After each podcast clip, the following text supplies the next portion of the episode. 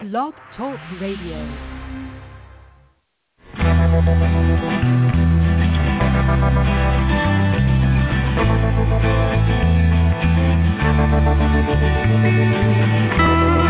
Stroll through the pictures,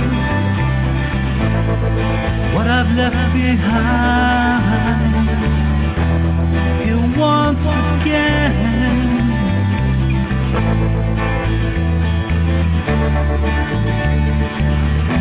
I'm locked up in memories. They all intertwine. The memories in in my mind. I know tomorrow, cause that dawn will come. Never know just what you have done.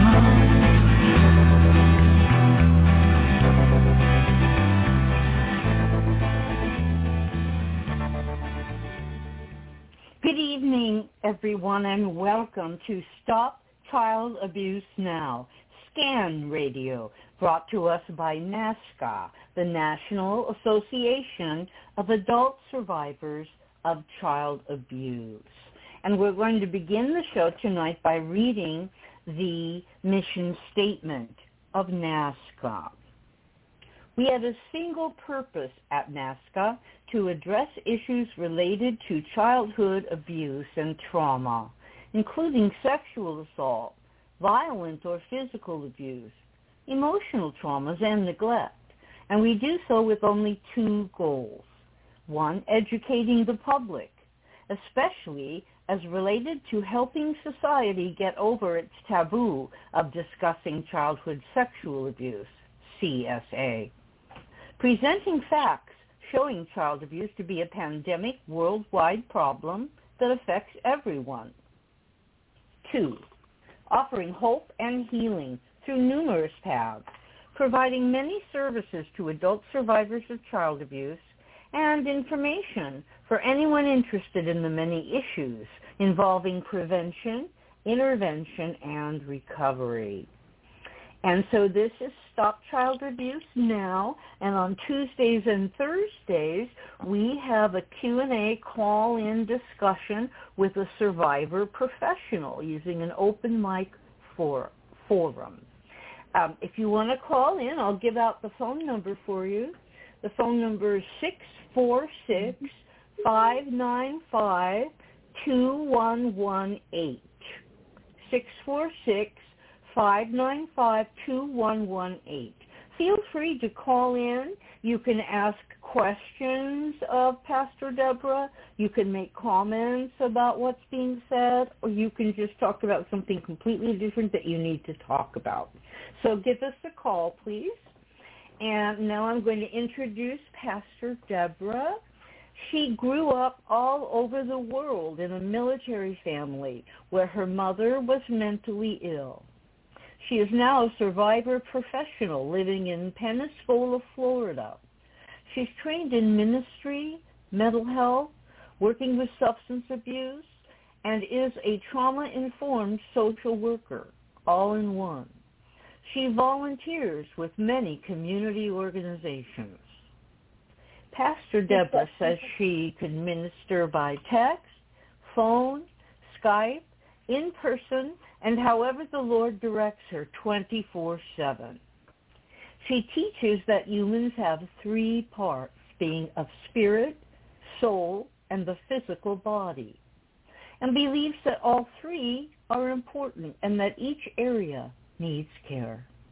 We look forward to Pastor Deborah being an active member of the NAASCA family for a long time.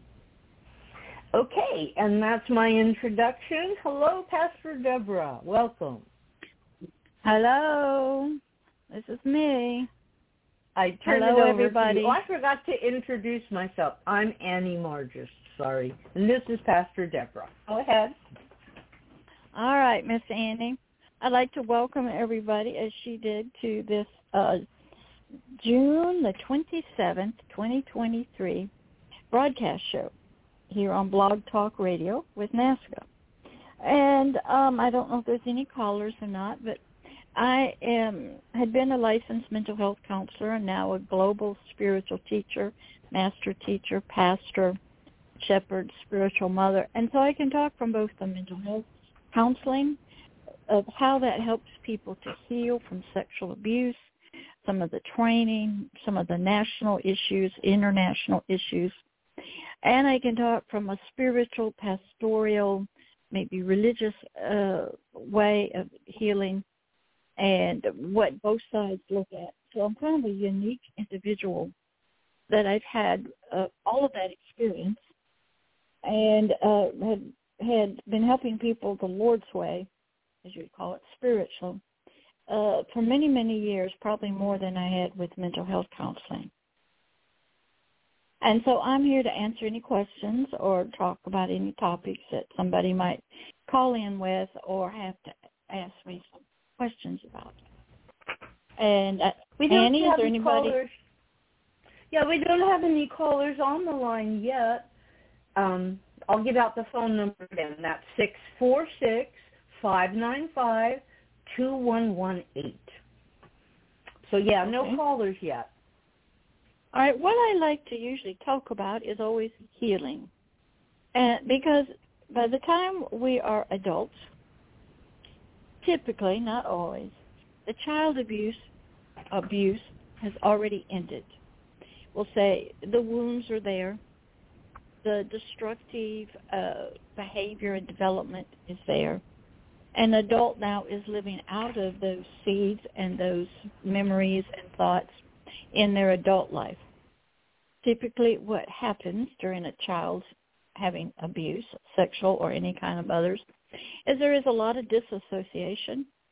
Uh, some people describe that as disassociating just from their feelings, creating individuals, personalities, pe- uh, becoming other things, uh, anything that would sort of help them escape from what was going on. In the mental health world, that is known as a defense mechanism uh, for the biological brain because the trauma and the fear and the chemicals that are going off during that is just too much for the mind to survive without say having causing a heart attack and dying of fright so the brain uh, has a wonderful capability of creating images and thoughts and so as they think maybe they become a dog or something else, they become a, a boy or they become older, they do a lot of different things, and then that creation goes through the abuse. And you can see that in a lot of movies with Three Faces of Eve and Sybil. You could talk to one part of the personality in a, both childhood and adult. And the, your master's level mental health counselors usually do not get that training. And you, you don't really hear about it, and it, if it shows up, it's usually referred to a psychiatrist and then uh, to maybe a PhD. And there are a lot of neuropsychological testing. They will do a lot of medical testing to make sure you don't have brain tumors or cancer or something like that, or your uh, all your different uh, chemicals in your body and your hormones, if everything's okay. And um, so I was dealing with a lot of that. Uh, I was exposed to that in my mental health areas. Not most mental health counselors are, but what happens is when you seek counseling, you want you need to be aware of that a lot of times one part of you is going to get help with a counselor, but not all parts of you. And uh, so that's one area of mental health counseling that if you're going to seek mental health counseling, you need to explore, be open to.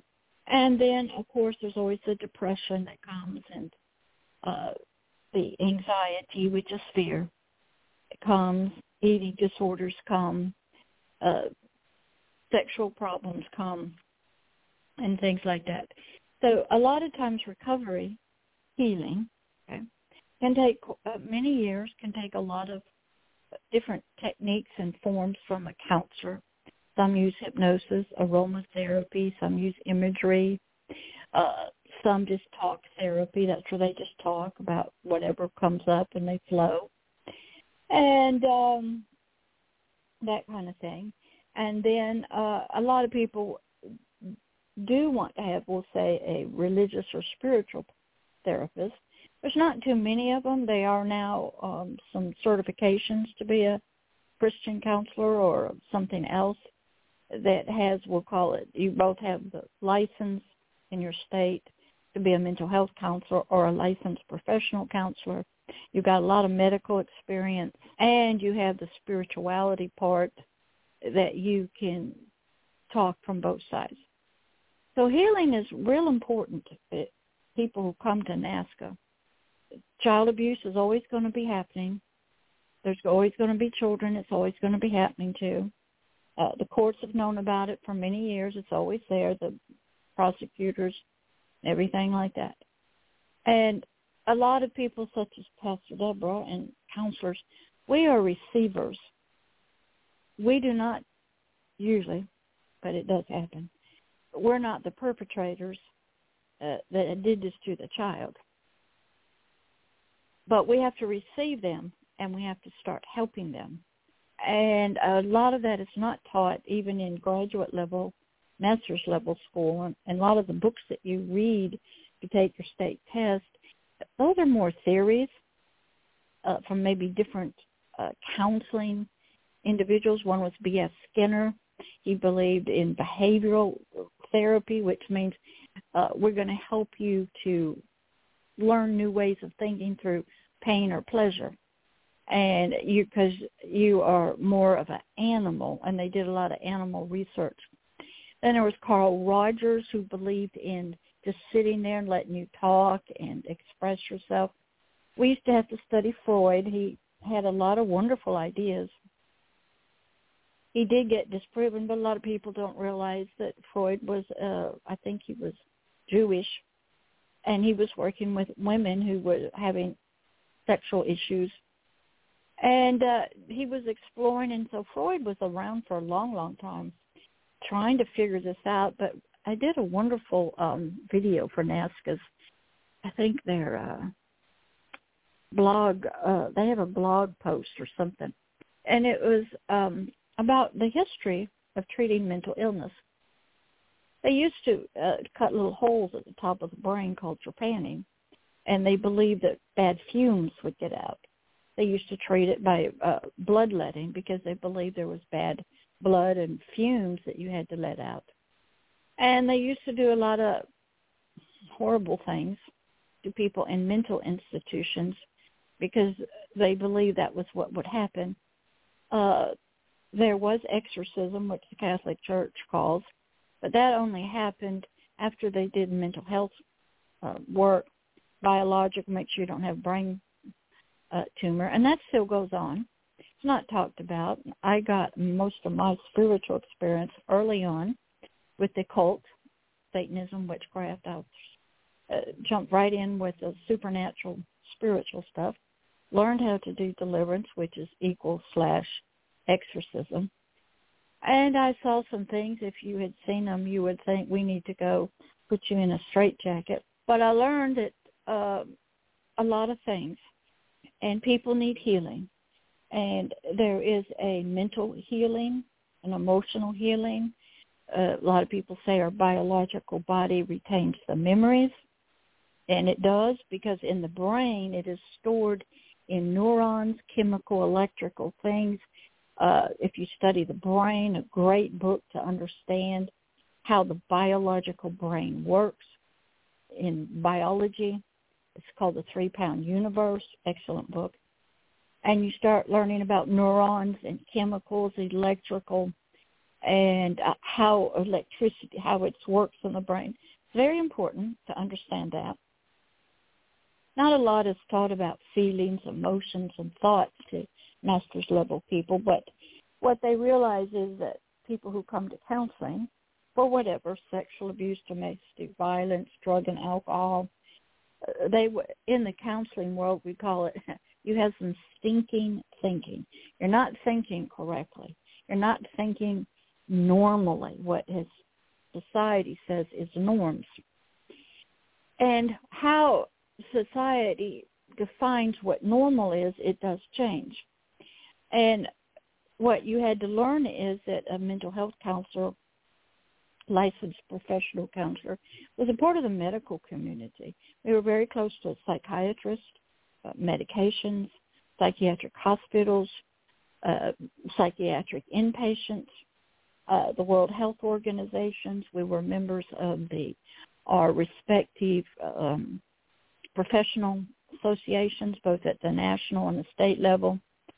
And uh, we were trained to realize that people have there's something wrong with their thinking and they can't control their emotions and they they don't know how to label some things um you know and so you have to also study a, a lot of that if you're going to be a therapist a healer in helping people.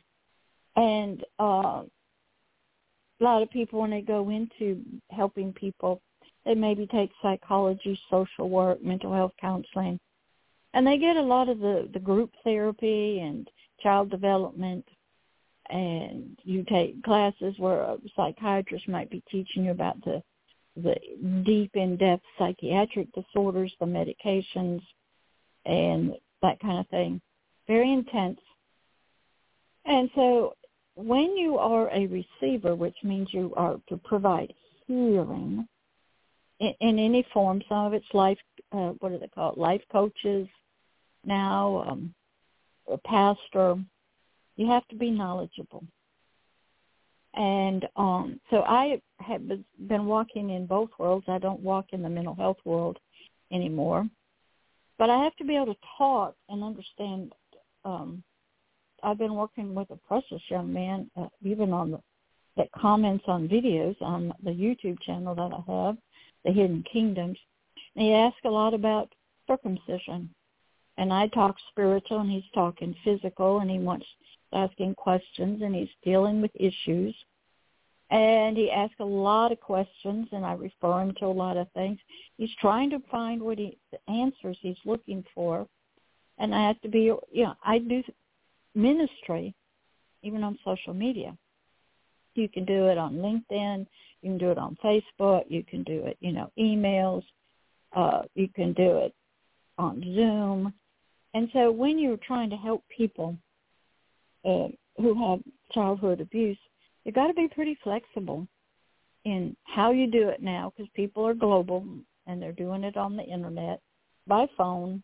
Some people do it text and uh, some people, you know, do it in Zoom, teleministry, so to speak. Do we have anybody that's on the line, Annie? We don't yet. Uh, no, but That's I'll okay. give the number again. If you're interested in calling and, and asking a question or making a comment, please do. The number is six four six five nine five two one one eight and I will be the guy that answers the phone and greets you. So please feel comfortable to call and be a part of our discussion. Back right. to you, Pastor. Okay. One of the things um, that a person who's been had child abuse, they do need to be doing some looking into their therapist to see what kind of training they have. They can ask the therapist what their specialty is. And um, sometimes you might be in therapy for a long time. There's other avenues to do it. Some people don't do that. Some people just go to group, peer-to-peer. I think, Anna, you told me you went to peer-to-peer support groups. Nothing wrong with that. Yes. Yes. And usually there's other things, alcohol, maybe food addictions, uh, shopping addictions, um, lottery, like you pay in the lottery or bingo, uh, trying to satisfy, find some peace. So uh, things can be manifesting, but it, but the, the foundation of it is your child abuse that you don't even remember. So a well-trained therapist, uh, you need to ask them questions and get in therapy. And I kind of live from the fact that I was always to help people. So I have to stay ready, even if I get a comment, you know, from a video or get a phone call. I had a phone call, I guess, a couple of weeks ago from a lady who got me off of Google about community help, and she was in Albany, Georgia. Uh, she's living in the project. She was high on drugs. She thought I'd be able to give her some money, but that wasn't the purpose. The purpose is she wanted to have some prayer, be spiritually adopted, have a deliverance prayer prayed. And in, in the realm of the spirit, there were a lot of other people on the phone line, and I was used to that. So there were people reaching out to hear if there was a love for them and was there hope. Every phone conversation you have, every time you go to Walmart or you go shopping, or you're on your Facebook pages or your statements or your post on LinkedIn or whatever you use, everything should give encouragement that there's hope for healing and there's love out there and you have a future. And keep on going on the you know walking towards that don't stop and just give up that kind of thing so NAASCA is real good about, you know, helping people to get basic information, lots of articles. I think they have their blog posts, which I made videos of. Uh, they have a lot of guest speakers and they have a lot of knowledge that can help people. And so when you've been abused sexually or physically or whatever, you do need to seek help. And even if it's like what Annie did, a peer to peer, that's okay. And you might need that and maybe a, a support group somewhere else or just a friend that you can call and there's a lot of good videos and movies and educational videos that come on YouTube that are free, a lot of life coaches, a lot of uh, different ways you know, and sometimes you need to uh, get your health in order. You got to eat right and got to exercise and got to sleep better. And you've got to get other things in your life disciplined and in order. And you have to have a well-trained um, therapist because how it works uh, in when the abuse is occurring, the mind is so wonderful. It will help save and defend itself from the abuse by creating, we'll say, other personalities. Then, as throughout the years, this works all the time.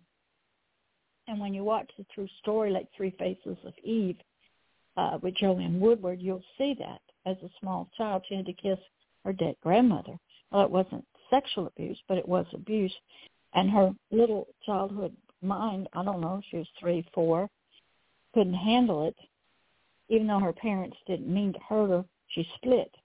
And um Eve Black came up and was a rowdy one, and the other one was very tired. But neither one of them were able to uh, hold the body, the thoughts, couldn't really take care of a child, and couldn't be married to the man that they were.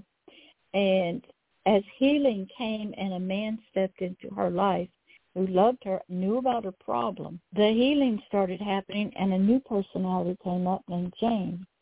The other two died, so to speak, passed on. They weren't needed anymore. So when you understand that as a therapist that that happens to children and they live their whole lives um, like this. And it was a case of these psychiatrists.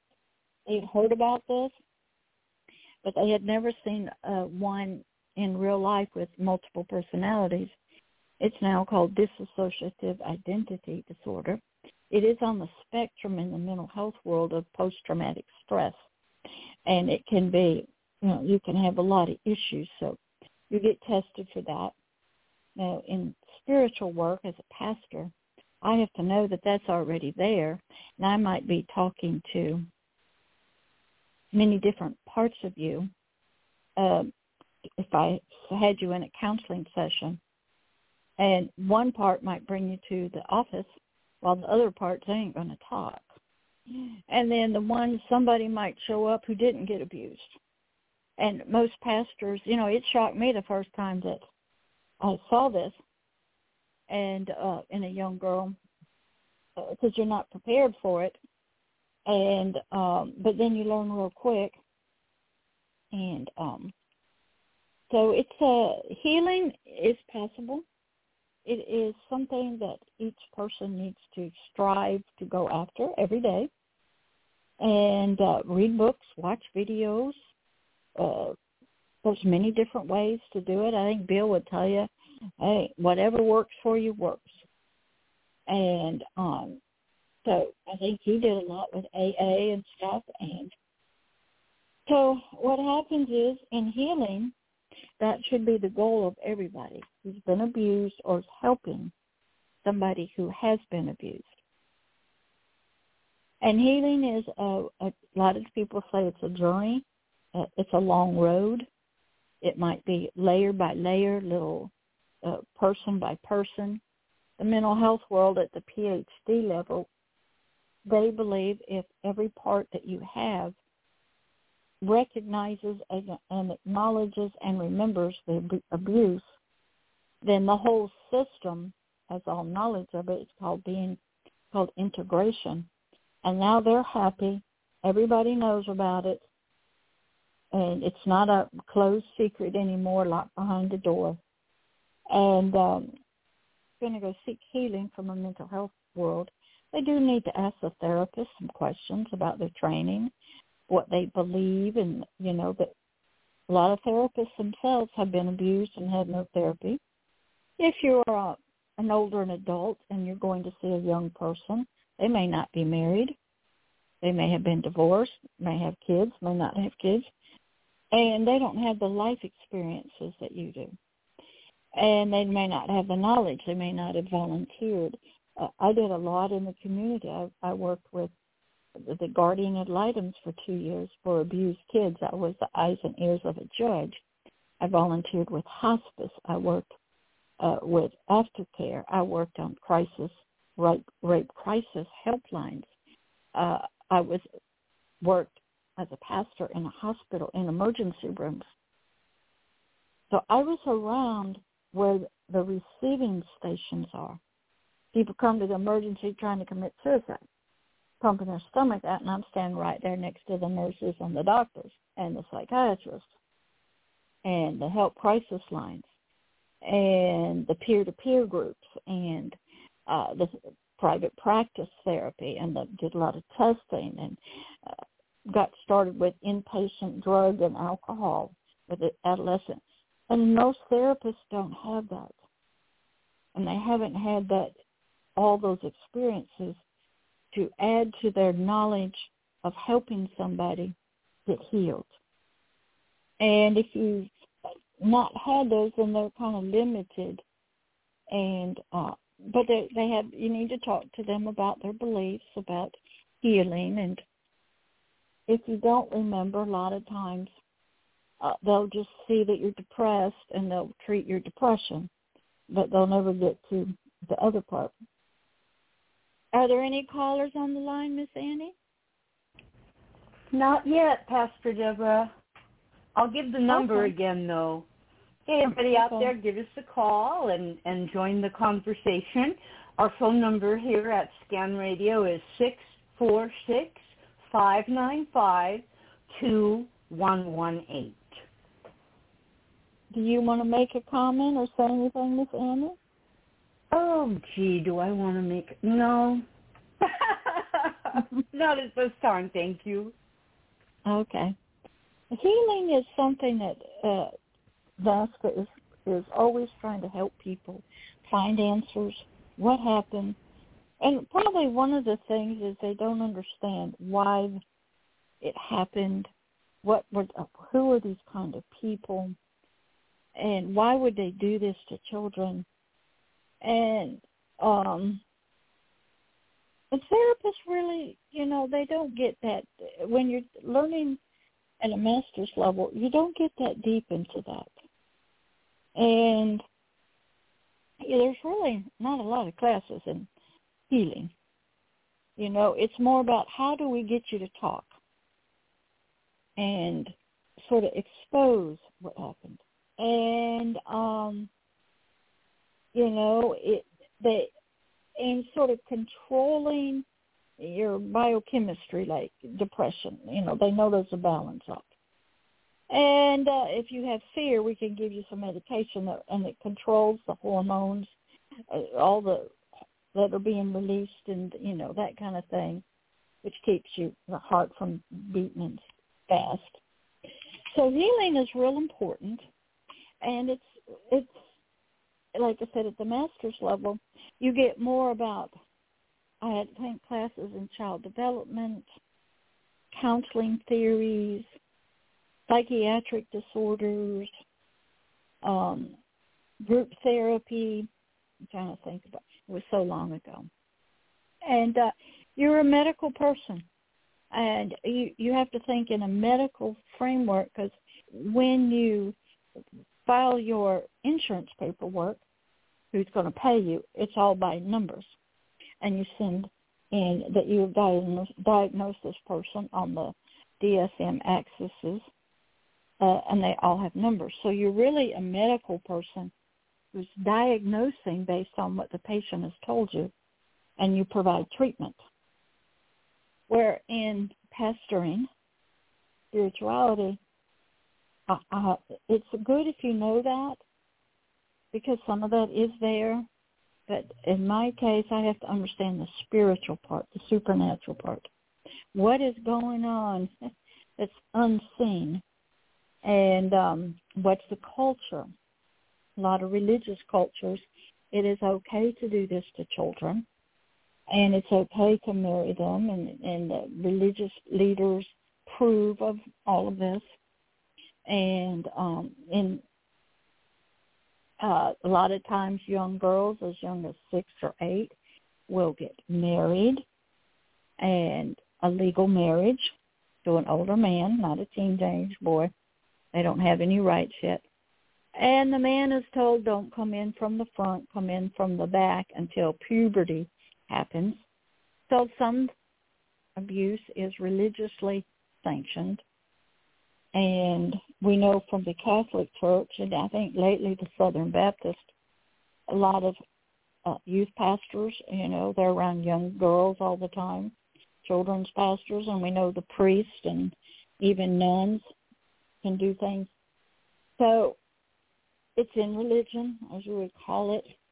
It's in orphanages, in halfway houses, it's in jails, it's in prisons, it's in juvenile detention centers, babysitters, neighbors, family members, cousins, aunts, uncles, brothers, sisters. And uh, you don't get too much in mental health work what would cause your brother to do this to you or the babysitter. And I don't really talk about that. They might say the word pervert, okay?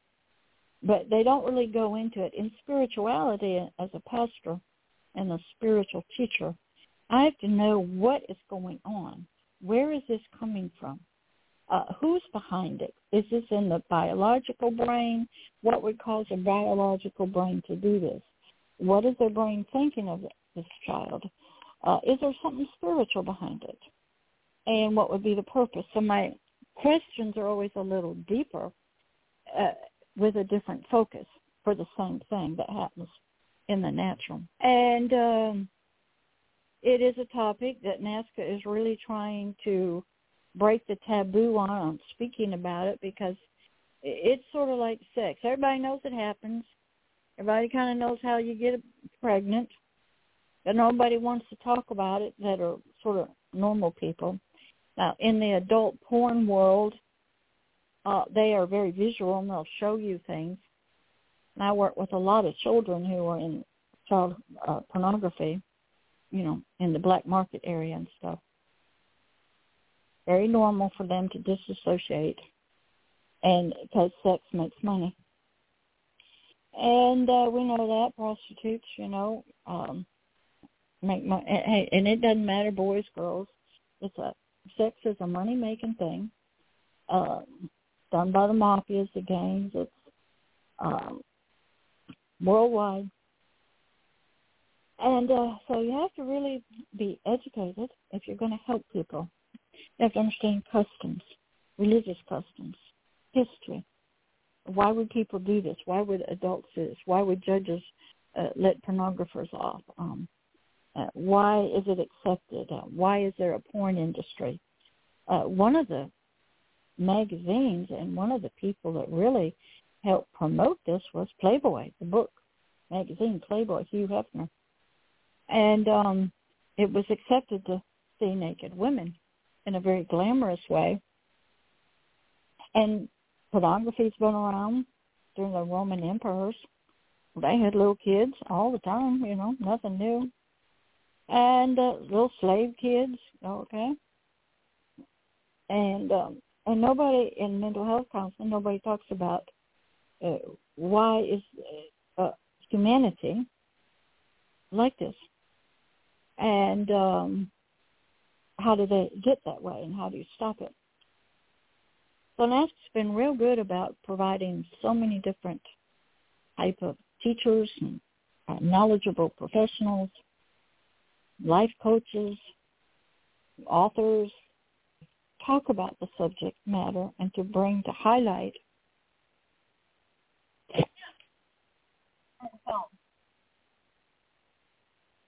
uh, to bring to light all of this. And uh, it's nothing new. Abusing children, um, doing bad things to them. Children have always been just throwaways and can be cast away. A lot of orphans out there. And then you got a lot of strange, you know, family members and secrets in the families, and you don't talk about it because it would be embarrassing if Uncle so and so, you know, if everybody found out. So they just kind of turn a, a deaf. They don't look. Uh, and a lot of times fathers are doing it and the mothers know it, but they don't want to lose the marriage. They don't work. Uh, they don't want to be attacked, so they say nothing. They sort of sacrifice their children, and um, so it is uh, has so many complex issues with it to be healed.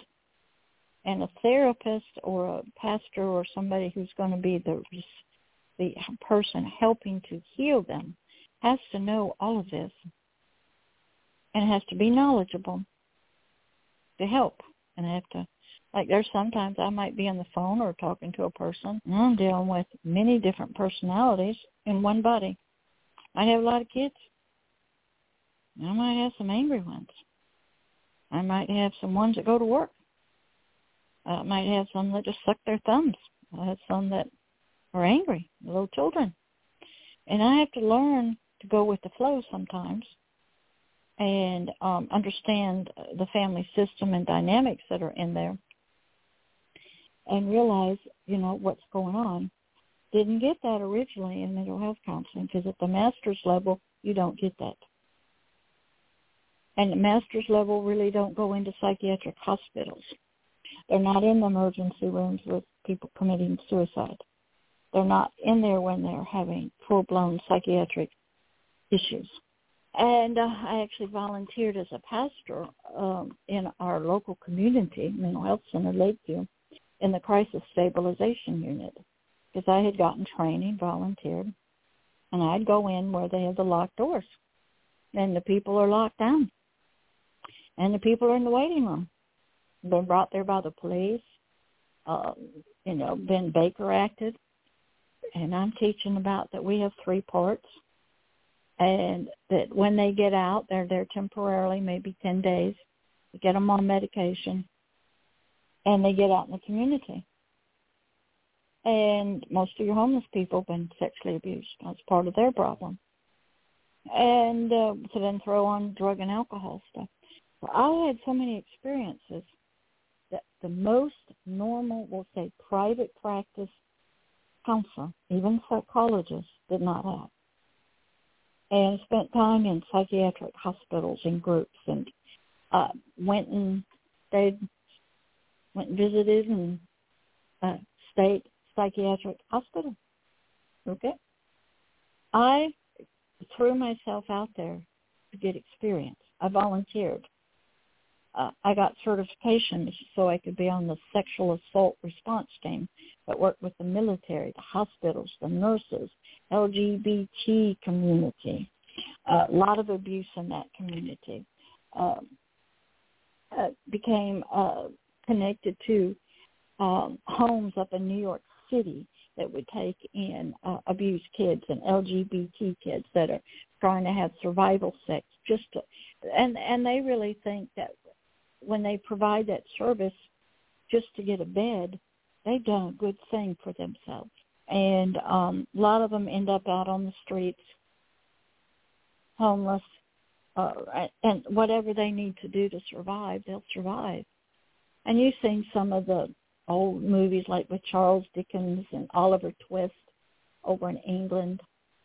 A lot of orphans, you know, through famines and stuff, and in the big cities, and um, you know they're overlooked. So it's a lot for a person who's going to help bring healing to somebody with child abuse, and they need to study a lot of what happens is going on with the child and uh, most of your master's level counselors don't get it. And we did used to have to have, I think, 15 hours continuing education every year. We had to have ethics. And um, most of your pastors, youth pastors, children's pastors, they don't get any of this when they go to Bible school. They don't really get a lot about how to deal with this in other cultures and from other religions. And um, we had some occult, I think it was the FDLS, the Mormons out in Texas under Jeffries. And Texas went after them because they were having 10 and 11 year old girls get spiritually married to the older men of the church. And, um, you know, that was their spiritual wife, not their legal wife. And so when that child had a baby, then she would collect uh, the uh, what is it for? You have unwed mother stuff because she is not legally married, but she has a child, so she gets food stamps and Medicaid. But that was a right here in America. A lot of religions do that. Um, if you'll even study some of early, I think Loretta Lynn, she got married at 14. And so girls are getting married early as soon as they get into puberty and um that kind of thing, don't know anything. So there's a lot of this for a healer, uh, whether it's a pastor, a life coach, uh, to learn and study to bring healing. And sometimes it takes a long time. And uh, God can actually, I learned He can heal you while you sleep. So there's all sorts of ways. I know people do yoga and they do aromatherapy, the peer-to-peer. They do um, individual therapy, group therapy. They read books. They, you know, have all kinds of study groups. And now with social media, they can get a lot of information, a lot of videos on it, and all out, out there on social media. Annie, you want to give out the phone number again?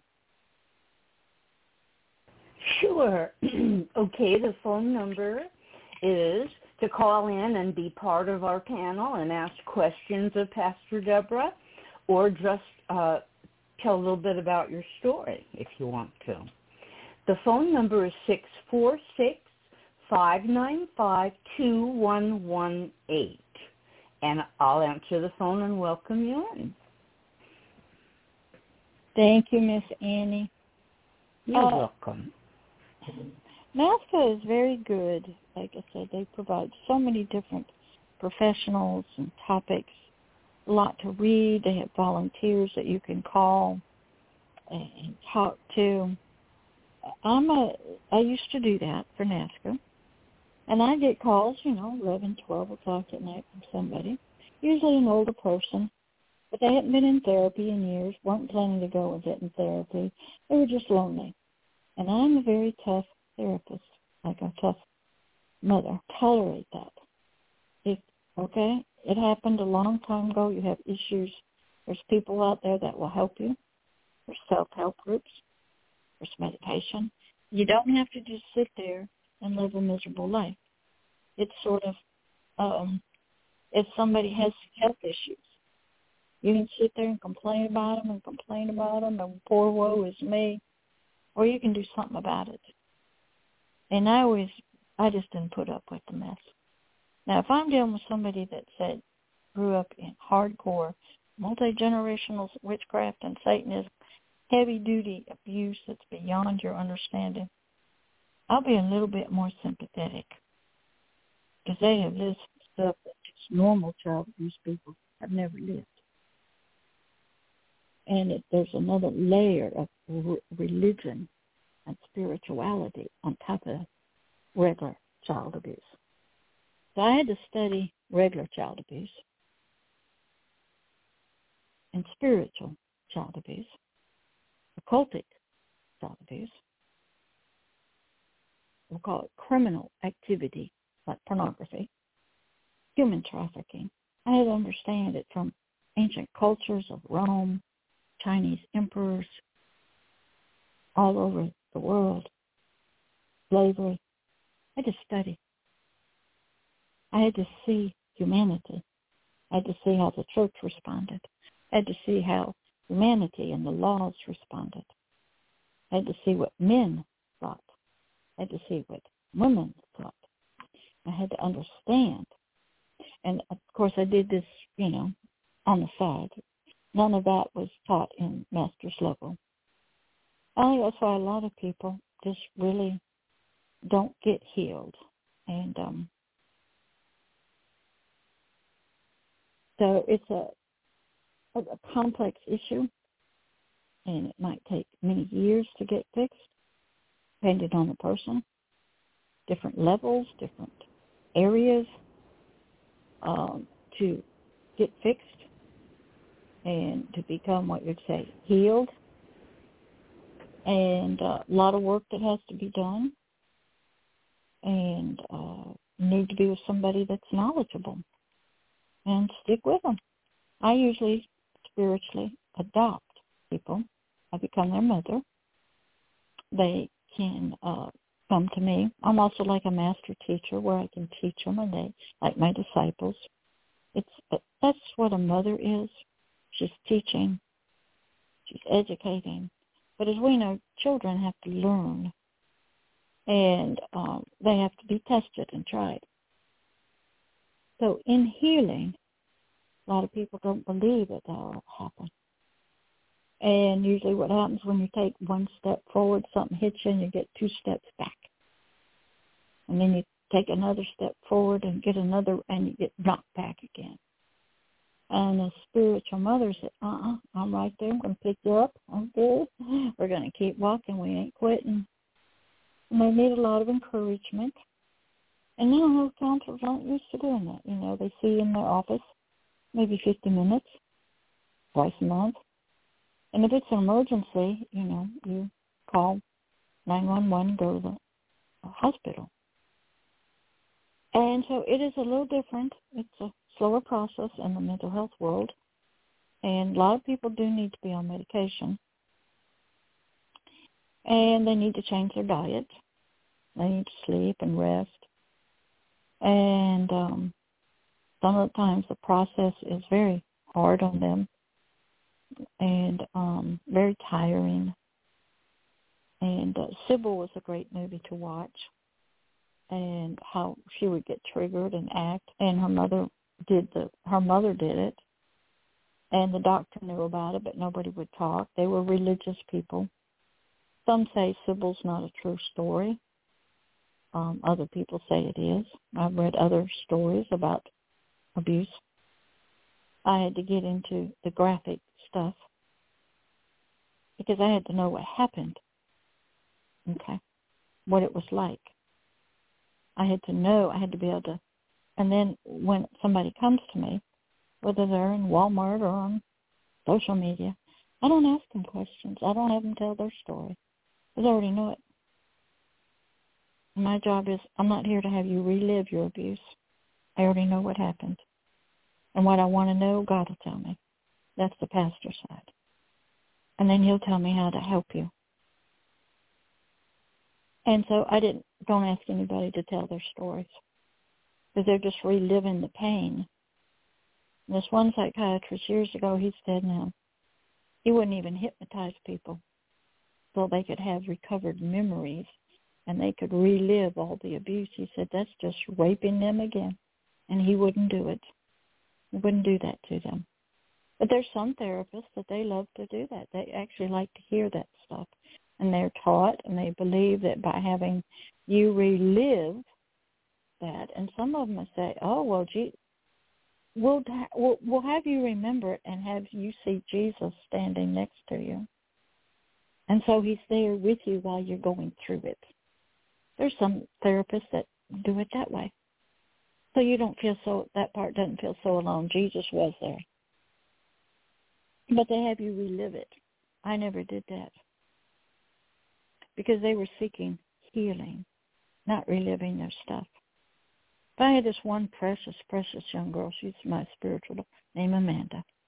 She was a spiritual high princess due to be a queen in a, a cultic family called the Black Land, which is no longer existent. She used to write me letters. I have them, and she would tell me part of what the abuse was about. And she would describe it. And usually uh, I would have some who needed to tell their stories write it. And they would tell some. But some of it they couldn't talk about. It was too horrible, too spiritually too bad. Um, so I had to help some of the most horrendously abused children who are now adults and children, working with children in child pornography. Okay? And kids that go to a university, they don't get any of that. They don't work with the LGBTQ guys out on the streets and prostitutes. They don't work with them. Uh, they don't work in the brothels, you know, in other countries. They don't work with those children, those young girls. Don't work with them. Uh, they kind of just stay in the um,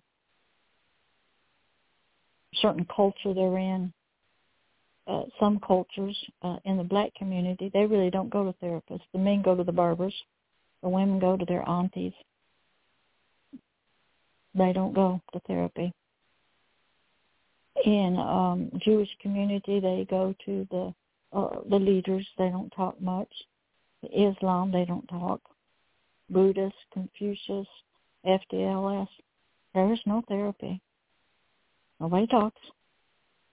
You just obey and you get through it. And um so it's interesting most of your people in prison jails have all been sexually, physically abused as children. That's just the way it is. And so if you know that and you are trying to help people heal, you don't have to ask them questions. You just look at them. They all got multiple personalities, all been on drug and alcohol, all had horrible family lives, all been sexually, physically abused as children, and we got a mess. And a lot of therapists that's what walks in your office. But they look a little different. You know, they might have a job and uh, have a family and go to church. And um, what do you do with the, the police who abuse all these kids? And we're supposed to trust them. And you have to still help the priest. Why is he doing that? How do you help a child who's been so betrayed by God they cannot help these children because you're dealing with spiritual issues plus the child abuse. And you don't get any of that in mental health counseling. So hopefully when somebody is seeking healing, they will ask questions of their therapist or their psychologist or their pastor and learn what their background is and what their certifications are in and what kind of volunteer work they have done in the community uh, so they can feel safe in their hands when they come in there and um, and know that their therapist has got some knowledge and um, has been educated in many different areas, and um, that can help heal and the person to feel safe while they're getting healed. It's sort of like when you go to the hospital. You don't really, and if if you show up in the emergency room, everybody in there is trained in emergency medicine. Uh, they have their specialties, and they always have doctors we know on call. But when you get there, you feel safe. Uh, somebody that knows something that's trained, educated, stays calm, is going to help me. And that's one thing when people come to a therapist, they need to feel, I'm safe with you. Uh, you know, I'm going to be okay in your office. There are rules. Uh, if you were a female, you probably shouldn't be seeing a man and telling your sexual abuse to. And if you're a man, you probably shouldn't, um, probably may not talk to a man. Men are typically the perpetrators. And um, even though a lot of men are good healers, if you're dealing with children in the disassociative family system of a person, they are not going to rescue the man very well. But they need a mother that um that sort of comforts him. So Annie, you want to give out your number or if you got anybody online or want to ask a question? Still callers. Um, number is six four six five nine five two one one eight. Please give us a call to talk to Pastor Deborah or to talk to me. I don't have much to say, but you can talk to me if you want to. Back to you, Deborah. All right. Thank you, Miss Annie. So when somebody has had childhood abuse of any kind, they need to seek healing, no matter what age they are, even a teenager. And uh, they need to be knowledgeable enough of the therapist and who they're going to be able to ask some educated questions. And you can do some of your therapy online. Um, you know, there's teleministry phone um, some people never go that route. They just journal, and they get a lot of healing. And uh, some people just kind of pray, and they get healed. And everybody is different. But if you're not seeking it, then nothing's really going to change. And it gets difficult. And um, it the disassociative part of it fits on the uh, line, we'll call it a post-traumatic stress disorder. And it's all along that line. There's flashbacks. There's, they call it body memories. There's, you might get headaches, all the way to the dissociative identity disorder at the very end, we'll say. There's all kinds of tests that uh, neuropsychologists give. I used to give them. Um, and uh, they're looking for answers and patterns of answers and um, uh, that kind of thing. Of course, smart, uh, multiple personality people, they can answer the questions and they know what you're looking for, and they never look mentally crazy. And they're looking, um, they're discomforted, but they're trying not to get that label of being crazy, mentally ill. Okay and um they're trying to be normal. There's a lot that goes on with people, and a, a, one who is trying to heal them has to be well educated. And um, in pastoral work, a lot of your men pastors are not very knowledgeable, not trained, and the female goes there not so much for healing, but it's like I want you to validate that something's happened. And I want you to help me to solve the problem. And most of the females, the wives of these pastors, they're not trained in it. So they can't even meet with the um, person who comes in. The youth pastors very rarely get this kind of training, even though they're working with children and teens and youth or college. And they just have, they just, they're not there. So, um, and it's so divided now where, oh, the pastors, they're not trained, so they can't deal with this is a medical issue, mental health issue, which is medical. They have to be referred to a psychologist or a licensed counselor. We pastors are not qualified. So the person doesn't get any therapy, um, prayer, a lot of Bible stuff, but sometimes that's not healing. What what do you do if your priest did this to you? Who do you go to? Okay, what Bill will tell you when he went to AA, he found the love of the men there. So he he'll tell you that you know it was love that started him healing. And um so there's a lot of anger issues, maybe drug and alcohol issues, uh, boundary issues, multiple personality issues, fear issues, all the time, and um, lack of uh, believing people, trust issues, maybe eating disorders, and um, so it causes a lot of mess. And that the people deserve to have a well qualified professional helping them, or a, a, a good listening ear that doesn't judge them.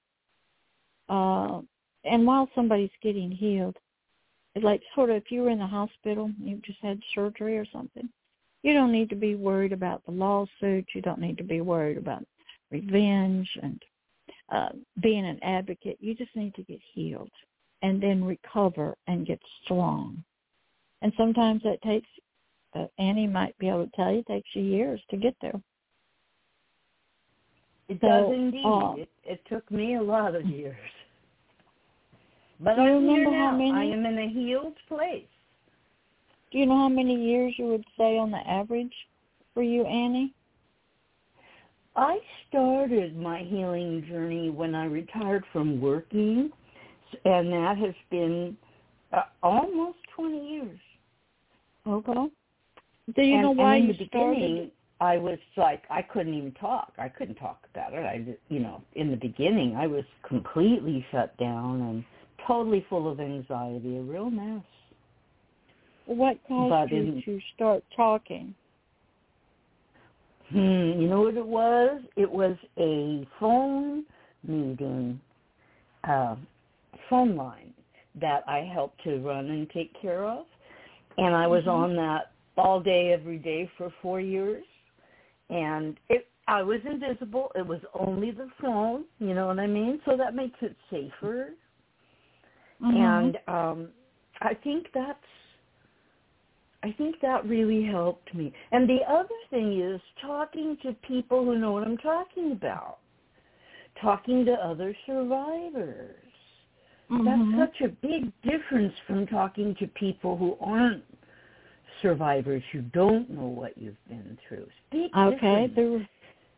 The, the and reason the is acceptance, you know, that I found Mhm. instead of all what my self hate, you know, I found people who Uh-huh. could love me in spite of my past. See, well, I mean, I say that- that back then I thought it was in spite of it. Well, listen to what you're saying. You got that from peers, but not Yes. from a therapist, not from a professional. No, But I from never peers- did get a real good therapist. I, I didn't try that hard. I've only been through maybe four, but I've never Mhm. really But you uh, won't get that good- from the therapist because they are under legal obligations not to get close to you, not to hug you, not to be uh, show all that love because there's ethical reasons, Yes. and they can't. Okay, so what you needed to start your healing and get it going the mental health therapist could not provide to you. Unethical. You know, you see it a lot in the doctors. They're distant, they're cold, they don't really just talk facts. Okay? They don't touch you, they don't hug you, blah blah blah. They don't talk their stories. We get one every now and then that'll listen to us, but therapists aren't there to do that. So that is a missing component in mental health therapy. Now they believe they're helping you because they're in the office, they're trained, they want to help you, but they're under great rules of ethics of what they can do and what they can't do. And you found that I needed to be validated, I needed love, and mm-hmm. you got that from the peer-to-peer group. And that mm-hmm. did it cost you any money to go to the peer-to-peer support group? No, um, it's it was basically a 12-step group supported by its own donations, which means that we would pass the hat around to pay the rent for the room. Uh, okay. Uh, but no, other than that, there is no cost. Okay. Now the difference, see, therapy costs you money, insurance, cash, and it's a different, it's a very, I call it cold environment, uh, very doctor, like you're in the hospital. Uh, they they're cold, they're educated, and they're analyzing what you're saying, mm-hmm. but they, they really don't hug you. They really don't love you. They're really not okay. If they never see you again, okay, it doesn't really bother them. You're just a way to make money, even though they're trying to help you, and they might be a PhD, okay, and and yet they're going to charge money. Or the peer to peer and say, I learned when when God asked me to put my license down, I go, what am I going to do? He says, I'm going to teach you how to help people my way. I don't charge for anything I do. I don't monetize anything. I have no church, no ties, no nothing. It's all free. And it's different when love is the foundation. How can you afford to do it all for free? My husband worked. Oh, I see. Okay, great. Okay. Wow, that's wonderful that that's what you're doing. It was very. Um, yeah, my life changed. Your financial status changed. I was making twenty, thirty thousand dollars a year. Gave it all up. You don't live the way you used to, and um, so there is difference, and the people know that. And like I said, certain cultures now, certain races the black community does not go to counseling. The men go to the barbers. That's where they get theirs. The women go to the beauty shops. Mm-hmm. They don't go to regular therapists. They they just don't do that. And uh, a lot of your other religions, they're not going to go. And uh, they're going to follow their religious guidelines, and that's the way it's going to be. Mm-hmm. And uh, some family members there there aren't any around. Okay, and so you, you just do the best you can. And then other people got issues. Um, what was it that? We'll just use that case that where that guy was put in pr- prison out. It was a movie guy, Harry Weinstein or something. And mm-hmm. the girls wanted Harvey. to get movie. Yeah, the girls wanted to get movie roles. Well, you got to go through him and with him sexually. Mm-hmm. Okay. So it happens, and yet you don't say anything. Okay. You don't talk about it. And um then that case of he was just on the news tonight, Jeffrey Epstein. Why do all these powerful, we'll say men, want to go down to his private island with all these young girls? What's hmm. going on? They don't talk about it. When you're helping people, the men have problems. Okay? The girls have problems. Okay? The boys have problems. Okay? And uh, there's a lot of uh, abuse in the, the homosexual community. Gay, lesbian community, a lot of abuse. And so you have to be able to work with them too. children get abused. A lot of boys. A lot of boys get abused. Mm, and they come in the backside and they have to do other things. And a lot of therapists are not trained to deal with that. They only think in a female's sort of viewpoint. Because most of your therapists at the master's level are females. Your men, are you still there, Annie? I am. Okay. Most of your PhDs were typically men, and your psychiatrists were men. Most of your social workers, their philosophy was we can help you heal if we change your social status, your education, your living experience, um, your clothes, uh, things like that. And um, where mental health and licensed professional counselors say you have a medical disease, it is biological, it is a medical illness, mental health. And we're under the psychiatrist. That's the pecking order. Pastors in the churches, they just did not get involved in it, still don't. And definitely, you know, they don't talk about it. They refer you out to somebody. And you're over there in the hands. And peer support's been around, AA's been around a long time. And um and you don't hear much about it in mental health counseling or in the pastors group. You hear Bible study, but you don't you hear grief support, but you don't hear peer-to-peer. So NAASCA's right there out on the cutting edge of, you know, the peer-to-the-peer support. You know, they have that Zoom thing on there, uh, I think two or three times a week. And uh, they're real good about that, supporting each other. And so healing is a journey, as you would say, Annie. It mm-hmm. is a goal worth going after. Is it possible to get there? Yes. The, are yes. the roads bumpy to get there? Yes. Will you remember some things you don't want to remember? Yes.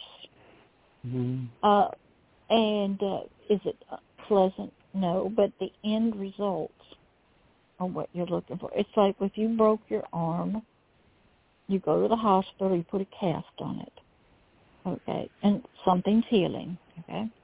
Then you come out, your arm is weak, and you have to go and exercise it and get it strong again. So some people, they need knowledge. They need to forgive themselves, forgive others. They need information. Some people need legal, uh, you know, situations resolved. Some people need to write a book, need to tell their story, make a movie. Other people need to uh, get out there and say, this happened to me, but there's hope for you if you get healed and whatever path you want to choose. and um but it's hard to be an advocate and be out there telling your story. Um, it, we'll use the medical community we have what you call prevention people trying to tell you eat healthy, exercise, um, you know, get the stress out so you don't get the diseases. Then if you get the disease, you end up at the hospital. So you have to have trained people over there at the hospital level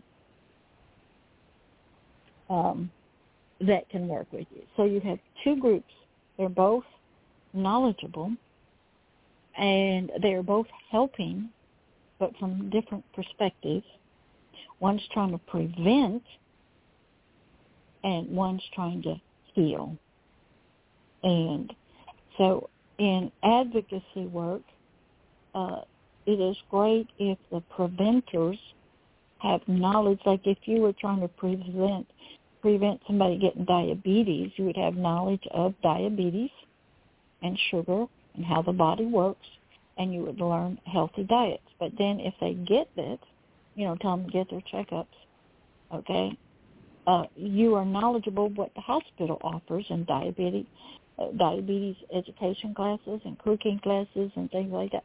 So you're knowledgeable, and so you have a group of people that are out there, on the front lines, trying to advocate, advocate for prevention. And I'm sure it works, and a lot of people don't get it, and they're trying. Then you have the people who are the receivers, the therapists, the emergency room people, the child abuse people, the policemen, okay, and who are now, it's happened, and we have to, you know, bring our here, like, oh, you've got diabetes. Okay, now we're going to have to get you serious. You're under a different person now, and uh, you're going to have to, you can't, it's here, sort of. And that's how, you know, NAASCA's trying to do both and trying to be do advocacy. And it does take training. Takes you getting out there. But how are you going to advocate and try to talk to a Catholic priest if you're not Catholic? And in the in that particular religion, you ain't if you're just a regular parishioner, you can't say anything to the Catholic priest. The bishops they ain't gonna listen to you. They don't even listen to the Pope sometimes, you know. They do their own thing. And if you're a pastor and somebody comes and complains, they'll shut you down because they'll form, they'll, they'll close their wagons or they'll protect themselves.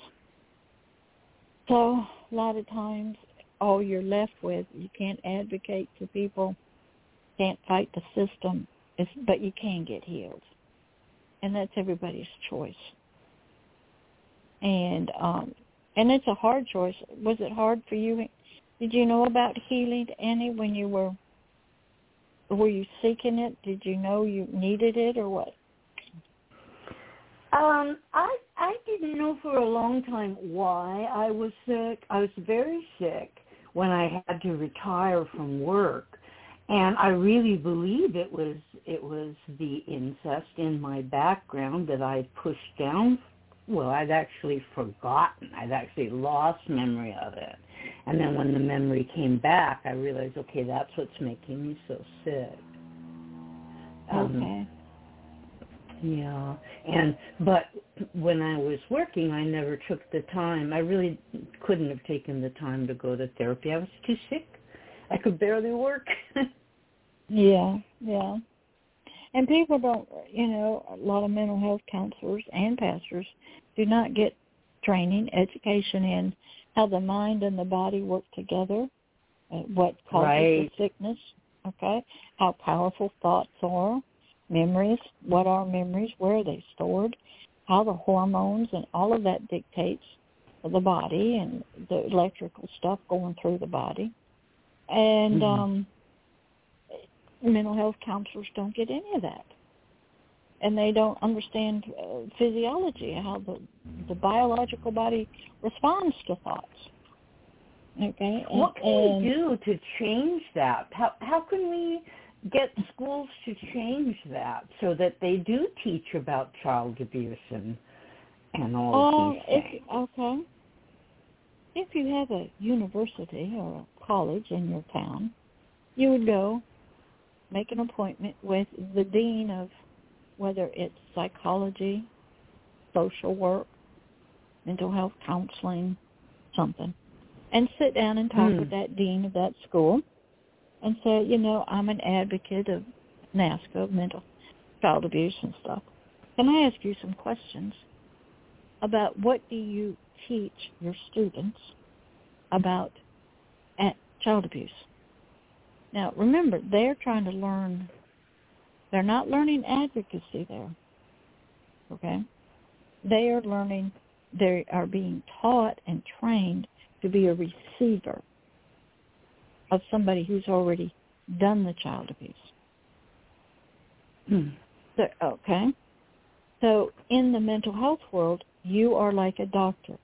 I'm educated in an area. I'm waiting for my patient to come. That means something's already happened. I'm not out there trying to do advocacy or prevention. Okay? Most of your counselors are like your doctors in outpatient. They're waiting there for you to show up. There are some community organizations, uh, child uh, care places that do advocacy. They go around the community to different events and hand out. But you don't see them in churches.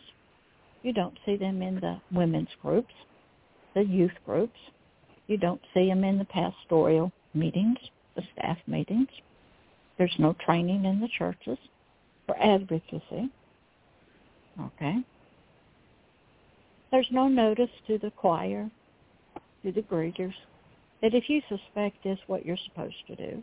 There's no training on the 1-800 number if you suspect a neighbor. Okay. Of that's mm-hmm. done to the average citizens. Police know. Some pastors know. But they don't want to report it if it's especially one of their pastors. So how you become an advocate, you would probably have to get on with an independent group. You'd have to be a good speaker, have a lot of knowledge. A lot of times you're just speaking to the choir. That's all. People that come to those mm-hmm. things, okay, they're already out there in some form helping people. Who would be the advocate? All right, school counselors, school teachers. They're already mandatory reporters if they suspect a, ch- a child in there has had sexual abuse. They have to call the 1-800 abuse line. Mandatory report. That's not an advocate. Who's teaching parenting classes to all parents? Mm-hmm. I used to do parenting classes or court-ordered parenting. Is that advocacy? No, it's already happened.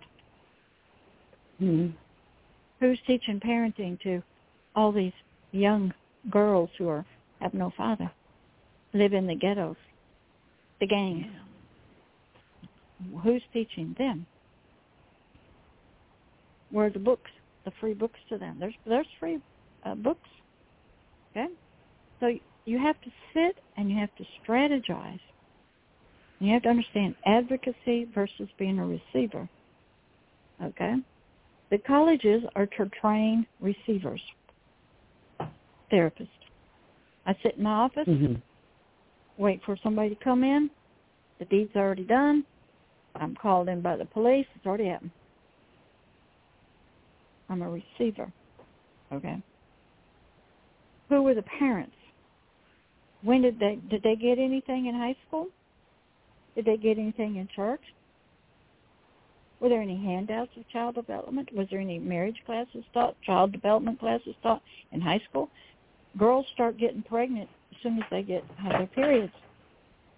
And many girls go, hey, as soon as I get pregnant, the money starts rolling in from the federal government. The boy starts giving me money my grandma and auntie and stuff, hey, they're all happy. They got a grandchild. Culture. Mm. Okay. So it is different. It takes it's different personalities. It's different stuff. I um you can do a lot of it. I do a lot of it on YouTube Shorts. You ask people questions. Okay? But most mm-hmm. you aren't going to get there in the advocacy. The sheriffs already know about it. The judges know about it. Social work, everybody knows about it. It's already been going on, going to happen. Got one eight hundred abuse lines already happening. Okay, but the is there such the, a thing, a one eight hundred abuse line? Here in Florida, there is. Oh yeah. You suspect child abuse. Every mature adult over the age of 18 is a mandatory reporter to the 1-800 abuse line in the state of Florida. If you suspect, and is that the phone number? ABUSE? Uh, uh, uh, it could be. But we're a mandatory report. Doesn't matter who you are. If you suspect it, you call. You're anonymous. I've done it. Mm-hmm. Okay. It's wonderful.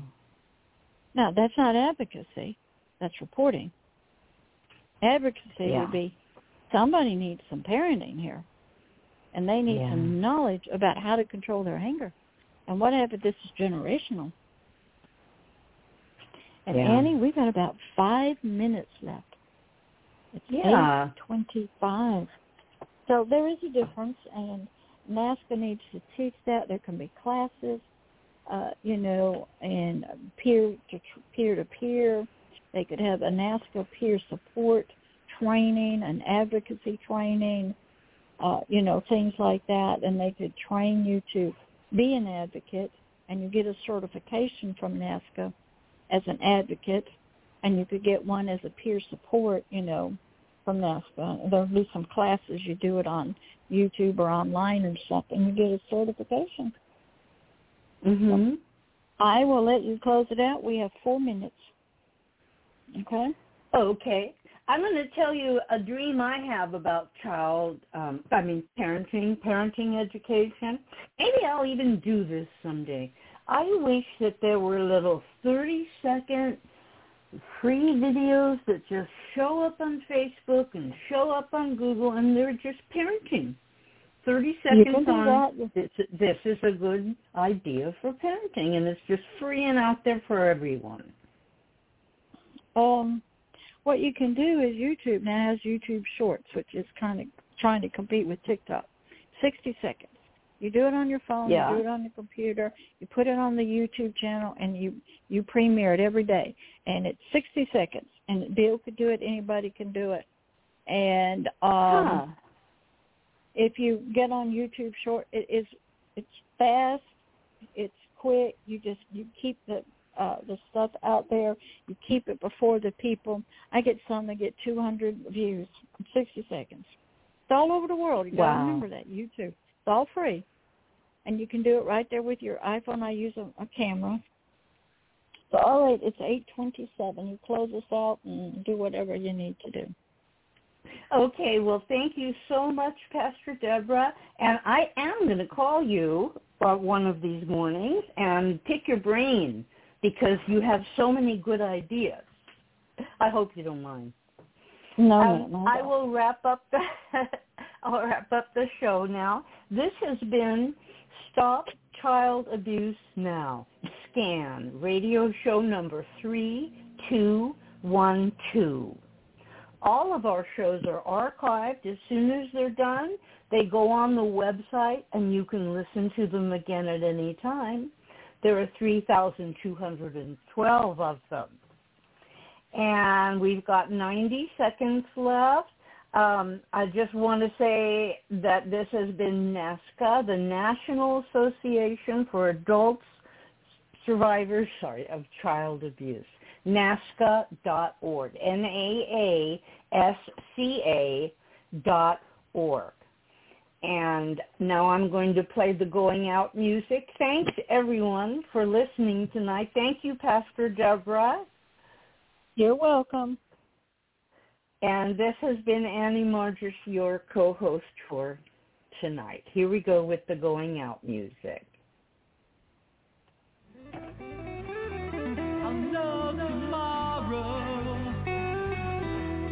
I'll know